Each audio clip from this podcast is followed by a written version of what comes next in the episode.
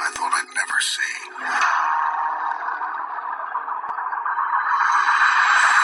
And then, one day, I think you want to see this.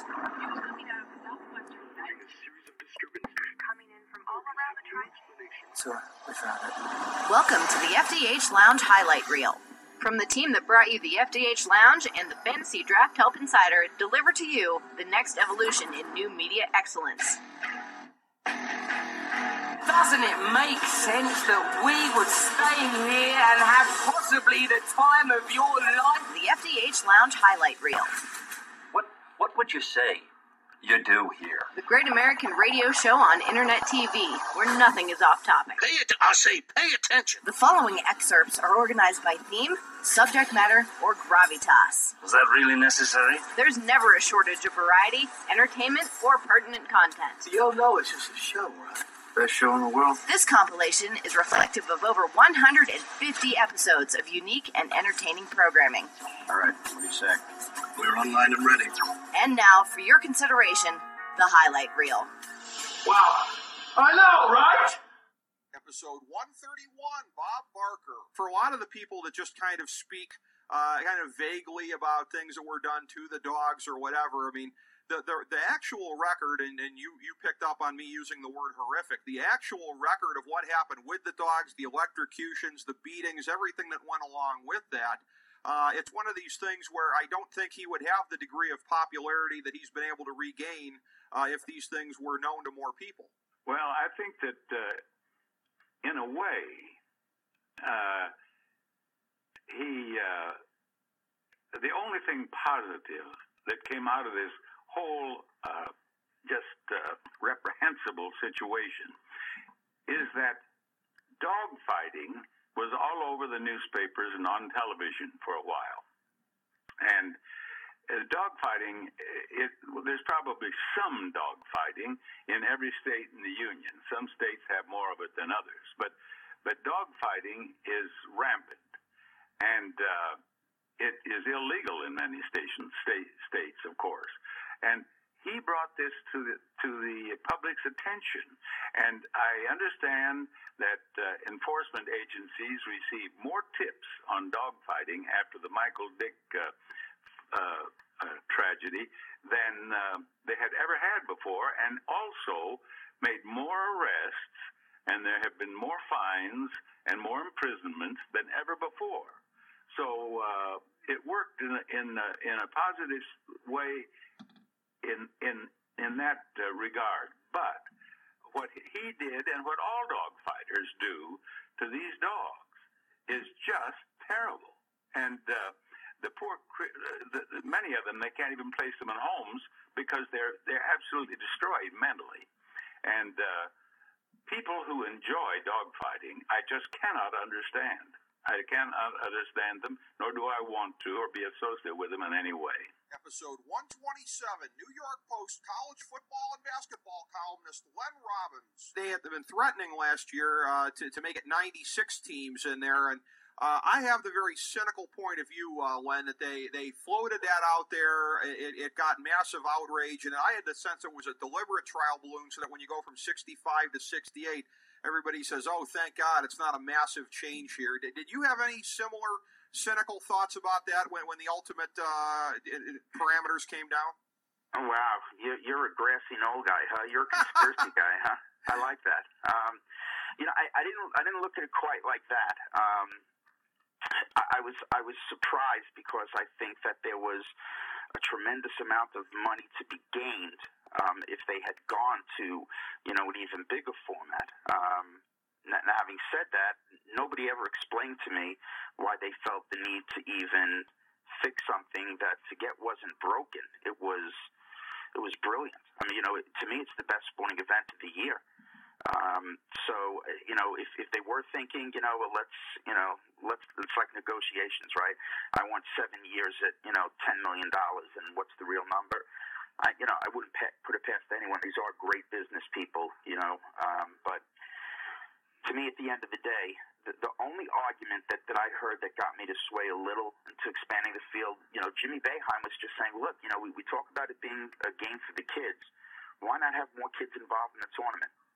And I didn't have an answer for that. Episode 133, Super Bowl preview with Queens Chronicle columnist Lloyd Carroll. I understand Pittsburgh, and I always say Milwaukee slash Green Bay because realistically, okay, that's that's an adjunct of the Milwaukee market here. Absolutely. Taken together, still pretty small. So I get your point, but these are national brands. When you're talking about the Packers, and, and believe me, I'm a Browns fan, as much as it pains me to say that about the Steelers, undeniably they are a major national brand. Mm-hmm. They've both won Super Bowls in the last 15 years, so that you, you, you've got that going for them.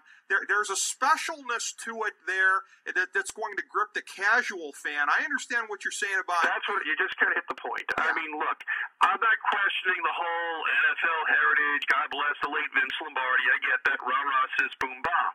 I'm talking about the marginal fans, big market sell. I mean, if you're a Fox girl, if you put yourself in David Hill's position, and you're 60 minutes away from having New York and Chicago, the league's two biggest markets, meeting in a big game with all that advertising, with all the hype and hoopla. You, these networks, they're going to get big ratings no matter what for a Super Bowl. We know that.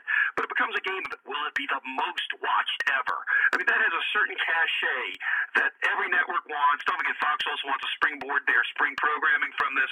There's a lot riding here uh, that bring that the marginals make a big difference.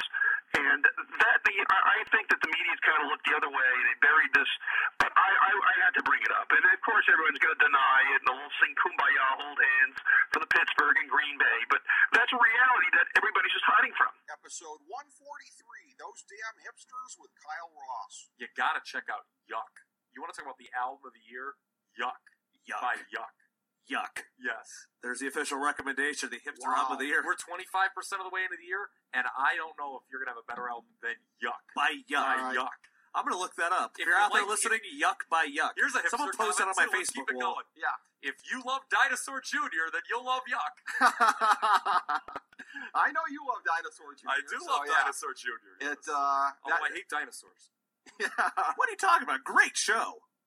Dinosaurs are stupid. Here's, here's a Dinosaurs first- are- I, love Not Dinosaur. the mama. Great show. Oh, I'm not talking about the show. I'm talking about the I- species. I love the Oh, show. they were stupid. They got extinct. I love Here's the show and the species. That were too stupid to realize that when it's warm, you walk somewhere where it's cold, and vice versa. I love have that. no interest in I- pigs. That's why they all turned I'm, into I'm birds. all about I the let show and the Jurassic Park. Yeah, I love them both. But uh, I, I I do. I do. The, the show, the species, anything dinosaurs is good. Oh, with me. okay. Yeah. You also had Jim Londos ranked as your 15th greatest pro wrestler of all time. And you're a wearing hipster? 3D I My Bloody Valentine See, I glasses. don't know if that's hipster or if that's curmudgeon or what that is. What? What? That, that it's too What's low to have 'em? curmudgeon? That's like your bitter old man. That's the guy who like you know like some of these old guys that you know like oh this Triple H he doesn't even deserve to be in the top 50 or something. Oh, that's like get In off my- my in my lawn. day. yeah, yeah, back in my Back in my I day, wrestlers were wrestlers. Episode 149, comedian Pat Cooper. That's got to be one of the most important lessons that you can impart in a book like this is, is not to let anybody take away your dignity and your self-respect. And you indicated, I, I understand that happened on a couple of different uh, occasions with a couple of different folks that you were uh, opening up for. Uh, what happened with Sinatra, I understand, did happen some other times here of, of somebody trying to mold you or shape Paul you. Anka. I worked. I worked with Paul Anka. Twenty-eight days, fifty-six shows. He never said hello to me. He never. He never said I would. You know that I was in the show. He never mentioned me. He passed me by. Never said good evening. So on the fifty-six show, his last show, he was doing his last song. I walked on the stage and I says, Paul, I don't want to upset your day, your, your, your evening. My name is Pat Cooper. I just finished 56 shows, and I'm alive, and I'm in, and I'm in front of you. And you got some damn nerve not to, not, not to recognize me, at least as a human being. He didn't know what to say. He stood at me, he didn't know. He said, You're not going to work with me no more. I said, Fine. Six months later, I worked with him in Boston. and then over there, he tried to conquer me and try to make me do things I refused to do. I said, You're not paying me, number one. And number two, I'm not going to mop up after you. You're out of your mind. Are you nuts? Well, who are you? Are you God? I mean, do I have to do it? And people say, well, you, you know, you built, you know, you, you burned bridges. I says, yes, but I paid the toll. Episode 152, pro wrestler, road warrior animal Joe Laurinaitis. Obviously, you talk about that in the book. It's it's the first thing that you mentioned uh, towards the beginning of the book, talking about that night and everything that led up to it. Was there a sense in your minds, in addition to we've gone up to New York, we've won the belts in the biggest place, was there also a sense of, in your mind, we've just done something nobody else is ever going to duplicate because the business is different now? Well, you know, um, Paul Ellering told that to us as, as we were going out to the ring. He goes, you know, you guys realize no other tag team has won all three major championships. And we just go, hmm, really? I said, you never really thought about it. And, you know, once we did, I mean, it was actually a thrill. And, and, and you know, even though the work is, the business is a work, it was a thrill to win those titles, to be trusted by the biggest promotion in the business at that time, and still is, that we can carry the load as a tag team that represents the company. And that was the main thing. We, we just wanted that kind of respect from the boss. Episode 138, longtime Major League pitching coach Rick Peterson. I'd always kind of had the thought whenever people whine about why do these pitchers have pitch counts, I'd always said, look, that's something where you'd have to have a complete retraining on youth pitching because this is the way they've come up through the system. Arms have been protected. And I, I kind of thought that maybe uh, if it started at the youth level, that there might be a way to have pitchers maybe go back to four game rotations at the major league level or possibly do it a little bit more like how it used to be done. But I, I'm rethinking that after reading some of your tweets here that, uh, that they've established that too many innings are dangerous and that uh, even if they wanted to try to change the parameters at the youth level, it seems like it wouldn't be a very good idea. Well, I mean, one of the data that comes out of Dr. Andrews' research and Dr. Fleisig's research, research once again, is that amateur pitchers that pitch over 100 innings, you know, and that, that would be a chunk over 100, the research of, of those guys, or the, the impact of, of those guys actually being injured, those pitchers being injured, is incredibly high. Incredibly, incredibly high. One of the biggest factors at the amateur level with the risk of injury, more than anything else, is the fact that kids now are pitching all year round. They need to take time off. You need to take two, three, four, four months off in the off season, and that that's what you know. That, that's that's what's lacking in, in today's in today's game, and you know, and again, you know, going back in the day, I mean, I don't, know how far you can go back, but you know, we, we're constantly sending out some great stuff, and you can always contact us through through Facebook or Twitter on Rick Peterson 3P.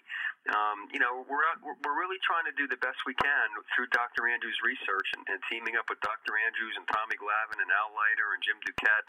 You know, to mention some of the guys on our on our team to, to really make an impact to drive these injuries down, and that that's really what it's all about: allowing healthy pitchers to stay healthy and really enjoy the game at a high level. Episode 139, pro wrestling and MMA journalist Dave Meltzer. Is there the sense, again, for a country that prizes order as much as they do, that going back to these shows uh, might be seen culturally as a way of sort of pressing on through everything that, that has happened here, and that it might be regarded as kind of a, a healing balm to go out and kind of live life as, as one normally would have, at least for one night? I think so. I think there's something to that. Yeah, yeah. You know, remember wrestling was a big part of the healing of the country after World War II. Mm-hmm. I mean, I mean that's that's where the, the cultural um, strength of professional wrestling there is, you know, built around you know the Japanese society and Rikidozan beating the big Americans. And it really, you know, it's really, it was very unique how that industry developed there. It's very different from everywhere else. And, um, you know, and the industry in Japan had its peak, um, you know, where we're talking about in the 50s and even, even into um, the 90s, um, was for the most part much bigger than it ever was in this country, with possibly the exception of that 1998 to 2000, 1997 to 2001 period where wrestling really was big. But you know, when I was over there, it was just you know, the, when you're just around it, it's it was so much bigger than in the United States. I would tell people like you know, they go, oh yeah, you know, like Antonio Inoki's like Hulk Hogan. I go, no, he's like Muhammad Ali. It's a different level than Hulk Hogan. But you know, people just kind of see like Hulk Hogan being the ultimate, or oh, it's like WWE, and it's like no, no, no, no, no, no, no. It's like in real society, like you know, uh, um, you know, I mean, you know, you walk down the street and you see billboards with wrestlers on them, you know, everywhere you go. I mean, I mean, not now. I would, but but I mean, I'm talking about in its in its glory days. Episode 141, longtime survivor frontman Jimi Jamison. If you're sitting there thinking, I'd like to create something in this sound, I like to tap into what people think of when they think of that time uh, period. What are some of the things you do to try to make it happen? Because you had the vision and very clearly it worked because that's what I was hearing, and I think other people are hearing when they listen to the CD. How do you get from point A to point B and, and really summon up that 80 sound? You know, it really, uh, it wasn't really a, that that that sound was our sound, you know, and so it really came natural. it's a big snare drum, you know, loud big snare to, to hear the hear the drums and the and a vocal out front and some heavy guitars. And you know, it's it pretty much uh, we didn't really have to think about it at all. We just did what we do. And I think if we had to do some other kind of uh, era's music, we'd have to rethink that even more so than the '80s stuff because the '80s stuff was that's that's it just came right out of us. You know, just, that's an automatic. And if we had to do a '60s sound, it'd be a little bit different. You know, it'd be more psychedelic or whatever you call it. You know, but it, whatever the '60s sound was in the '70s and the uh, '90s, and then for present day, that's when it that's when it would be hard to get from point A to point B. But when the '80s sound, it was it just we just did what we do, and it. Episode 138 Legendary boxing journalists Bert Randolph Sugar and Teddy Atlas. The drop off of boxing overall can, in some ways, can be attached to the drop off in the interest and the significance of the heavyweight champions.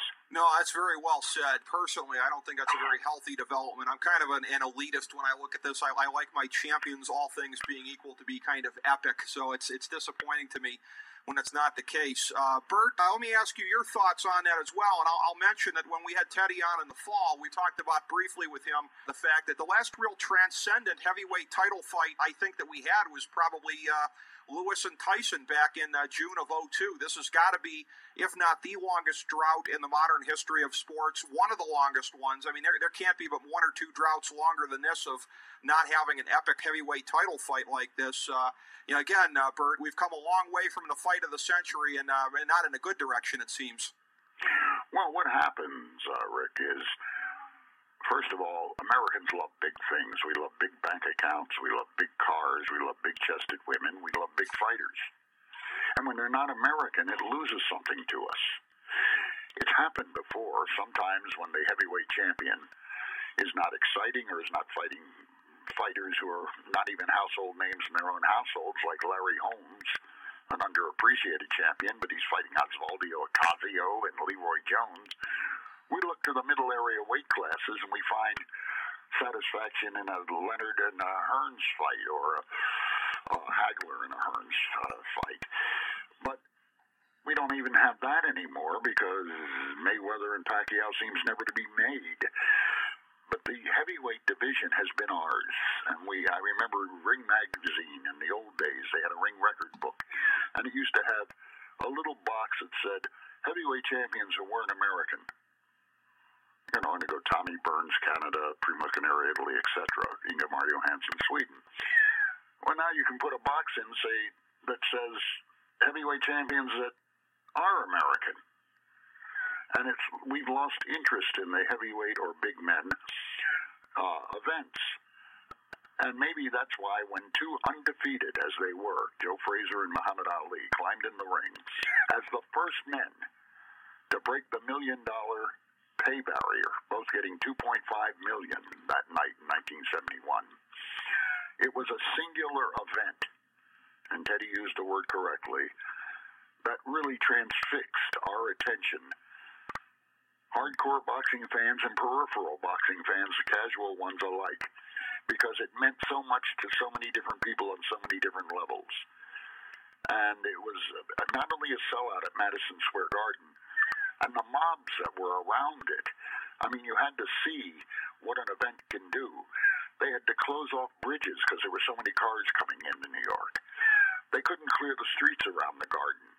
Ali and Frazier were not allowed after the weigh-in that afternoon to go back to their hotels. They had to stay in the uh, arena. Frazier went to sleep. Ali counted all the seats in the house. The cars, the limousines lined up from 33rd Street, where Madison Square Garden is, all the way up to 110th Street to disgorge their elite passengers. Frank Sinatra is taking pictures for Life magazine. Burt Lancaster is doing the closed circuitry. Diana Ross, all of them are in the audience, all the big stars. And you look up at the third balcony, and there's the former Vice President of the United States, Hubert Humphrey. Obviously, didn't get a better ticket. This was a place to be. And you really can't say that about a lot of events, no matter what they are, sports or otherwise. Welcome back to the FDH Lounge. It's interesting. Field compression fractures in her L1 and L2 vertebrae. Lateral condyle and lower disc. Covered in a fine dust of particulate matter. I matter. ran the DNA. Brain tissue on the fragments means they're from a frontal lobe. Composed of silica, sulfur compounds, and synthetic rubber. I've also noted a constellation of identical non-metric variants. We make learning fun. Phalanges, phalanges, phalanges, dancing phalanges, dancing phalanges. And now, your FDH dignitaries.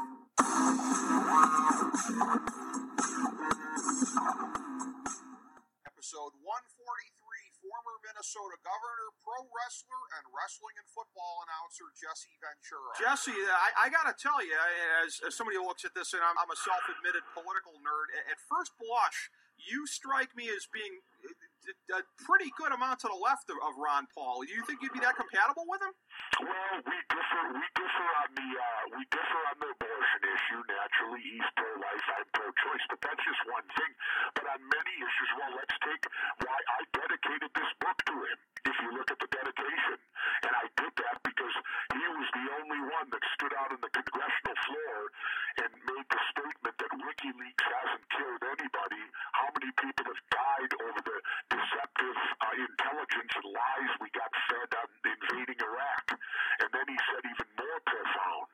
He said, in what supposedly a free country, when telling the truth equals treason, we're in bad shape. When you go tell the truth and you got people hollering out that you're a traitor for telling the truth, well, where does this country stand then? Well, Jesse, I, I'd be interested in knowing if, if any differences are limited to the social issues or perhaps go beyond, because again, and this is just at first blush looking at things on the surface, uh, are, are, do you really subscribe to his notion of what would be a radically downsized federal government in terms of spending programs and the like? Are, are you are you good with Ron Paul and that kind of stuff? I'm pretty solidly with him on that. Okay. You know, the, the federal government, first of all, um, if you look at our forefathers, they told us to stay out of foreign affairs. I'll tell you this. I would cut the defense spending budget hugely because I would go out and close every base we have outside of the United States of America, and I would bring all our men and women home. What about entitlements? I mean, Ron Paul would definitely like to go after those. Are you with him on that? Well, the main thing to go after is corporate welfare. If you look at, uh, I've seen charts, and if you compare corporate welfare to social welfare, corporate welfare is hundreds to 200 times bigger than, than social welfare. Episode 142, film producer and director Tommy Reid. Watching the movie, the different things here with the Val Kilmer character and with the police, it almost, I, I'm not going to say that there's a, there was necessarily a bit amusement, but a thing of like, hey, Danny boy, try not to kill any civilians while you guys are blowing each other up. I mean, you had the ATF in Cleveland in the summer of 76. It seemed like the feds were taking it seriously.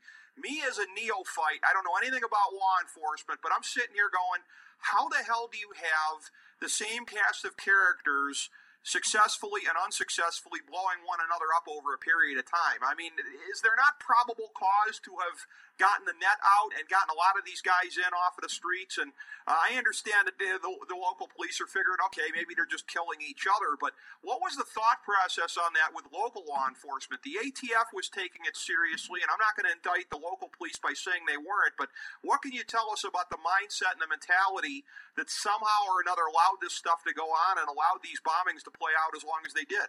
Well, I don't think that any of the government officials on the FBI or the police force ever allowed, you know, bombings to happen. It was just Sure. it was a way of of of major intimidation during that time period, where basically Cleveland was dubbed Bomb City, USA, because of the way bombs were used in Cleveland in the 1970s. Mm-hmm. But, the, but I mean, there are a lot which you're going to see. I actually have exclusive photos of these bombs that were reconstructed and pictures of the actual crime scene in the documentary, and we talk about what the bombs mean, their language of, you know, what it is to uh, intimidate.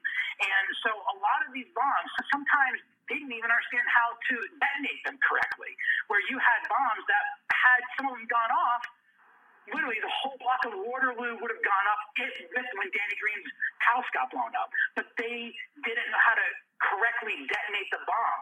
So I think that a lot of them you know, they were anxious to try to get Danny Greene, but they never really knew how to get him murdered. And so when you have all these cops that are involved, they want to catch you and they want to put you away so the streets are safer for the communities and everyone can take a breathe of fresh air, you know? And, and now all of a sudden, you had this way of intimidating, you know, jury members. You had, you know, people stop, you know, using, you know, the witness protection pro because they were so intimidating and they just didn't want to deal with it. So they just, you know, either fled the area or just were, was quiet after they had a bomb go off near them. They were scared. So it's a very intimidating way. But I think the police force did a great job and the FBI did a great job of coming to its fruition solving all these murders and indicting the right people. Granted, you had a lot, I mean, James Willis is one of the best attorneys in the history of law and one of the Cleveland's finest attorneys, and he got a lot of these guys acquitted for some of their trials. And he's one of the smartest men I've ever interviewed in my life. And it's just amazing to see and, and hear him talk, especially in the documentary. He's, I mean, he's so eloquent that you could see how he got a lot of these guys off and and acquitted because there were errors in some of the chain of title reports that the government had. And then when you have one little crack in, in a case, they're going to find it. They're going to figure out a way to get this around us to stop the case from going forward. And it's just truly remarkable of what happened during that time period in Cleveland, period. Because it's just an unbelievable, but yet it did it did happen. And it really is believable. But you think it's could never happen. Episode 142, Ratt drummer and author Bobby Blotzer. After making the jokes about him and the OJ clubs and everything like that, coming face to face with him on a public course out there in SoCal, that was one of the better stories in the book, too. Well, I'll tell you, man. I, it's just weird to hear you ask about OJ because I just finished that book. Uh, I did it by OJ, and um, wow, you know, it just. And I was just telling somebody else that story. The guy's actually that. Uh, I have a line of wine coming out, and I was telling these guys the story about when I was golfing with him, and um, or, or not golfing with him, but uh, this using the OJ Club, which you remember in the book. But um, you know, that was the oddest thing I think one that I've ever experienced. Next to me standing on stage, ten feet from Mick Jagger when the Stones were playing, and no one else was there. I was thinking, how is it possible that I am the only one up here? You know, and Mick is looking over like, who is that creepy guy over there? Because the time I had a long black trench coat on, I had a beard. I'm just standing with a beard. The only one that was up on stage other than me were people that were working and doing things. I was, you know, I lasted about 10 minutes and then they kicked me off. But when I ran into this OJ thing, I couldn't, it was right after the trial. And I just thought, out of all the people in the world, I'm standing next to this cat, you know. And it was it was weird, man. It makes me weird to even think about it and talk about it, especially after just reading that book. Episode 136, analysis of FDH Lounge, worst president ever balloting to celebrate President's Day. Guys, you can each uh, take it away here. I'll start with you, Tim. Thoughts on Jimmy Carter getting voted our FDH Lounge worst president of all time? No brainer. Uh, oil situation, inflation, hostage crisis. I mean, it, the guy just, he just wasn't prepared to be president. I mean, Yeah. actually reminds me a lot of the guy today that we have, just in over his head. And looking at Iran, we're, we're living with the ramifications even today. That's why he got my first place vote. Uh, Nate, some uh, some thoughts here before we wrap this. Ditto to what you guys said. I mean, he was in way over his head, and that's why I point to Nixon. We're still living with ramifications of Carter 30 years later, and you know that should not be the case. That you're living with dire ramifications. Uh, 30 years out from when a guy was in office. Episode 135, seventh inning slouch analysis of the Albert Pujols contract situation. In terms of his persona and in terms of what's really going on behind the scenes, there's a disconnect that I find to be disingenuous. And I, and I- I say that as somebody who's always respected the guy, and I see the way the game is being played right now. and, and I think that's fair, and I think we actually might be saying the same thing. Like, Okay. like I, I'm Yeah. saying, like the contract demand itself. Right. Let's set that aside for Right. a second. But the you know the ultimate, I don't want to say ultimatum, but the deadline and all that kind of stuff, and, and, and the leaks and all that stuff. Yeah. I, I, I, I don't have a problem with it. I just don't. I hadn't heard about not waiving the no trade, but it does. You know, honestly, if I were the See, that- Cardinals, that's what I was, that's what I was going to bring up. Yeah. That was that's what makes it evil. You know, the whole point of I won't be traded this season. Yeah, what if you're ten games back in the middle of the season and now the Cardinals aren't going to get anything for you when they could trade you off to the Yankees or Red Sox or the Cubs and get some decent prospects or something. That's what makes him evil. This whole statement of you won't trade me no matter what. You know, that, that's that's ridiculous. Episode 143, legendary pro wrestler Bret Hitman Hart. A thought popped into my head. With your father Stu's background as being such a legendary shooter, had MMA been in its uh, the level that it is today, might we be talking about former UFC middleweight champion Bret Hart instead of five-time WWE champion? Could that have been a possibility at the time? Um, I don't know. I don't think so. I, I you know, I think um, just the whole sort of uh, gladiator kind of mentality that goes with MMA, as opposed to the sort of uh, pre- pretend sort of pro wrestling um, world. I'm just so I'm always much happier and grateful that I was in a, in a profession where we only pretended to hurt each other. It's really, uh, you know, found in one of my buddy's brains and punched his face in and all that. I just, you know, I have a lot of respect for MMA, especially the uh, submission wrestlers, and I I love uh, you know GSP, and I have a lot of a lot of my favorites in it, and I admire even Brock Lesnar. I have a lot of respect for him, but I'm just glad that uh, that I never got uh, never got weeded into that to make a living. Uh, just you know, just doesn't appeal to me uh, just on a ethical level. Episode 131, sports travel expert Gary Herman. Another one of my favorite stories, again, the, the Winter Classic in Pittsburgh. How, how great is that? You guys are there. Thing gets bumped back from 1 o'clock to 8 o'clock at night due to the rain. Everything. Oh, gotta yeah. go somewhere. Gotta go. Gotta go watch something. Hey, Youngstown State's playing down the road. I mean that that going to Youngstown State hoops game is just uh, you know to, to borrow the word from that weekend classic. Well, we also had Cleveland State, but realistically, I looked at my my uh, BlackBerry and I was able to figure out the mileage and the and the, and the logistics of it. The game started at two o'clock there, and it was a longer ride. So Youngstown State made all the sense in the world. Thanks to our friend Manny Morales and, like I said, Mike Err for booking out for us. We were staying in Washington, PA, and by the time we found out, it was too late to cancel the room, so I had to drive a little extra. But we do whatever it takes. That's what royalty's all about. Episode 136, USA Today sports columnist Michael McCarthy. I remember a couple of years ago, Jim Calhoun got accosted by some grandstanding pinko at a press conference there. How do you feel about taking money out of the mouths of women and orphans? And they, once in a blue moon, they do get put on the defensive about it, Michael. It doesn't happen too much, though. Yeah, they, they, they do get uh, put on defensive about it, and you know I've interviewed college coaches about it, and I've interviewed their agents about it, and they always give the same thing, you know, the same answer. It's free market. Yeah. You know, we're getting paid what the free market says we should get paid. Uh, you know, if the free market says, you know, we were getting paid 200 grand or 100 grand, then that's what we'd be getting paid. But, you know, why should I be uh, Mother Teresa here where my colleagues, you know, are making five or six million dollars?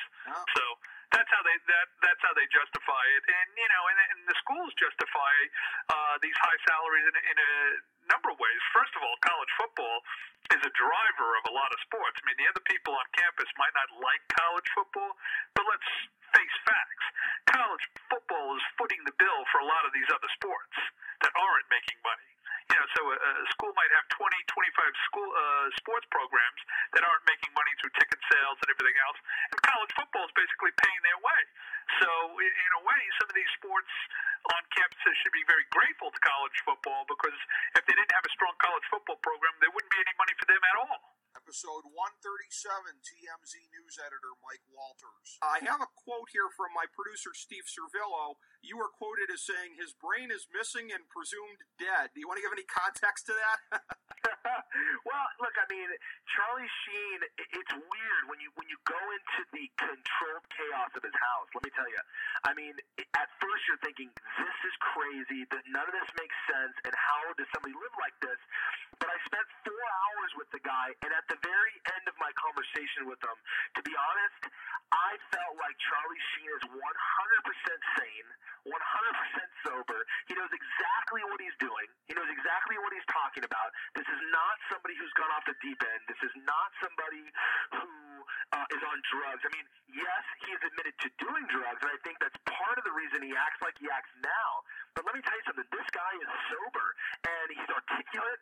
He's focused. He knows exactly what he's saying, uh, especially in these answers to, to an interview question. So it's really weird. I mean, the changing from walking into his house and thinking, wow, this is not what I'm used to, and then leaving after talking to him for that long.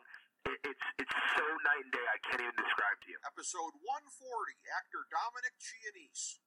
I'd like to ask you, because I have a feeling your answer is going to be a little bit different. When we had on Ziggy cartoonist Tom Wilson on the show, we were talking about characters. He's fascinated by the Ziggy character and characters in general, and he spoke in such glowing terms uh, of the Ziggy character that he actually inherited from his father and has done some things with here. I imagine for somebody like you, it's got to be a little bit more nuanced with the character that you embodied all that time. I'm sure you can see the good side and some of the things with Uncle Junior and some of the things that he did, but I, I imagine it, it's it's got to be a much more nuanced view to inhabit a character like that. Correct? You have to. Uh, every actor, if he's uh, if he or she is considered himself an artist, must bring something of themselves into the role. You know, you use you use your own images, and uh, uh, a, a character like Uncle Junior, being from New Jersey, not that far from a guy from the Bronx, as far as the speech patterns and things like that. So you you do use you do use your own experience. And uh, I found a role that I could really identify with as far as that goes. I'm the right age. He was Italian descent, actually Neapolitan. You know, David made all the uh, the Sopranos Neapolitans. That's why they lived. That's why they came from Avellino, and that's important too. David himself is a Neapolitan. We use Neapolitan words, things that that I could identify and bring some of myself into the situation of the character. But the actual the development of the theory itself comes. Uh, it's very, very much uh, involved with the Stanislavski system of acting, which is not a formula for great acting, but it is. It is a. a, a uh, I hate to use the word method because because because the method is different for everybody, but the, there is a an approach to acting that Stanislavski, the great Russian director back in 1920s, uh, knew that actors must practice in order to, to, to bring something to the role that was very, very believable. And it's really the Stanislavski system. It's a system, it's an approach to acting. He died before he, fin- he finished the whole program, but he also knew that talent can be can be originated in a person, not originated. If you have the talent already, talent can be enforced and grow if you follow certain patterns of behavior, certain ways of thinking, certain ways of applying images from your own personal history. You see, so but that's a talent. You have to have the talent, just like a piano player. But the piano player must rehearse before he can do play Mozart and Beethoven. So, but you have to have the right technique, and that technique takes a lot of practice. That's what I'm trying to say. Oh, this is amazing stuff, uh, certainly, uh, Dominic. Last question we got for you here, just to follow up on what you were talking about. I'm curious, again, for those of us that have never seen the process uh, from the inside, to what extent, as, as you're speaking with uh, David Chase or somebody else involved like this, any of the other writers, to what extent are you participating in the development of the character and possibly giving your input as to, gee, maybe do you suppose he might do this in this situation? How does the evolution of a character I, I would say it's a 50 50 proposition. Mm-hmm. What happens that they write the material and you interpret it. But when you bring something that you, you know is right for the character, they get very excited and they write even more for you because they realize you know the character. By that time, you know the character, and they listen to you and they hear you and they hear the voice. And uh, I honestly can say that uh, Uncle Junior was. Uh, was really a highlight because I, I could I could bring something of myself into it that made the character interesting, made him three dimensional, made him real, and made him believable. So that's the job. You make it believable when you can bring bring something to the character that that uh, is uh, that fits the circumstances of the play. It's really a play. Shakespeare said it. The play's a thing. So without the writers, you don't have it. You can be the greatest actor in the world. If you get lousy material, there's only a certain amount of impact you're going to have. But when you get great writing, like Shakespeare, there are many Shakespeare plays, and you bring and you bring your talent to that, then you got the audience in the palm of your hand, and they'll believe everything you say, and they'll react accordingly. During any of the FDH Lounge commercial breaks, we recommend that you not wander too far. After all, you could miss something. Survivors clawed through rubble, searching for any sign of the familiar. They have no one that can guard him. Ideal situation for Jimmy Clausen. It may not be the best place in terms of his pocketbook. And when you do that as a player, then your other teammates respect you. Probably the only black man on a big dog in Kadoka, South Dakota. Ooh, Tyler. All right, now we talked about the inside of the chicken. Let's talk about the crust. The only way to go, all right, when you're making fried chicken, is a situation where you double dip it. All right, so in this container, we're going to add some buttermilk and some hot sauce. Give it a little stir. Uh huh. We're we're back. Okay. okay, and now back to the FDH Lounge. Episode 133, Fox Business Network host Liz Claman. We've gotten really good feedback the previous times you've been on the show. I mean, our, our target audience, I think, basically more or less is uh, younger to, to middle-aged males, and yet everybody seems to feel like they can relate really well to you. And I think it's because, again, you, you may define yourself as a feminist, but you're not dogmatic about it. No, no, we, we were no. Joking about the last guy's time you were on here about the thing with Geraldo and the pajamas. We were laughing about that a little bit. I, I, I like that the, the pieces that I've read about you when you get asked about wardrobe stuff, you don't go into this whiny crap of don't objectify me. You know, you answer the question straightforwardly. I think that's what people like and can relate to uh, about this. It's just the way that you deal with stuff. Yeah, I'm a guy's gal. You know, I'm. I really am. I like to sit around and play football, and I can go toe to toe with anybody. And I, ne- I it, it takes a lot to offend me. It really does. And I think that that people need to they need to calm down, and they need to have humor. They need to act and understand that nobody's out, hopefully, to really offend anybody. Wardrobe, who cares? Uh, yeah, I mean, let's show a little cleavage. This ain't radio for television. I mean, it's fine. It's fine. Who cares? I just love what I do, but I truly do feel, and I wish this is a little Pollyanna-ish, but I, I wish people were just judged on their abilities.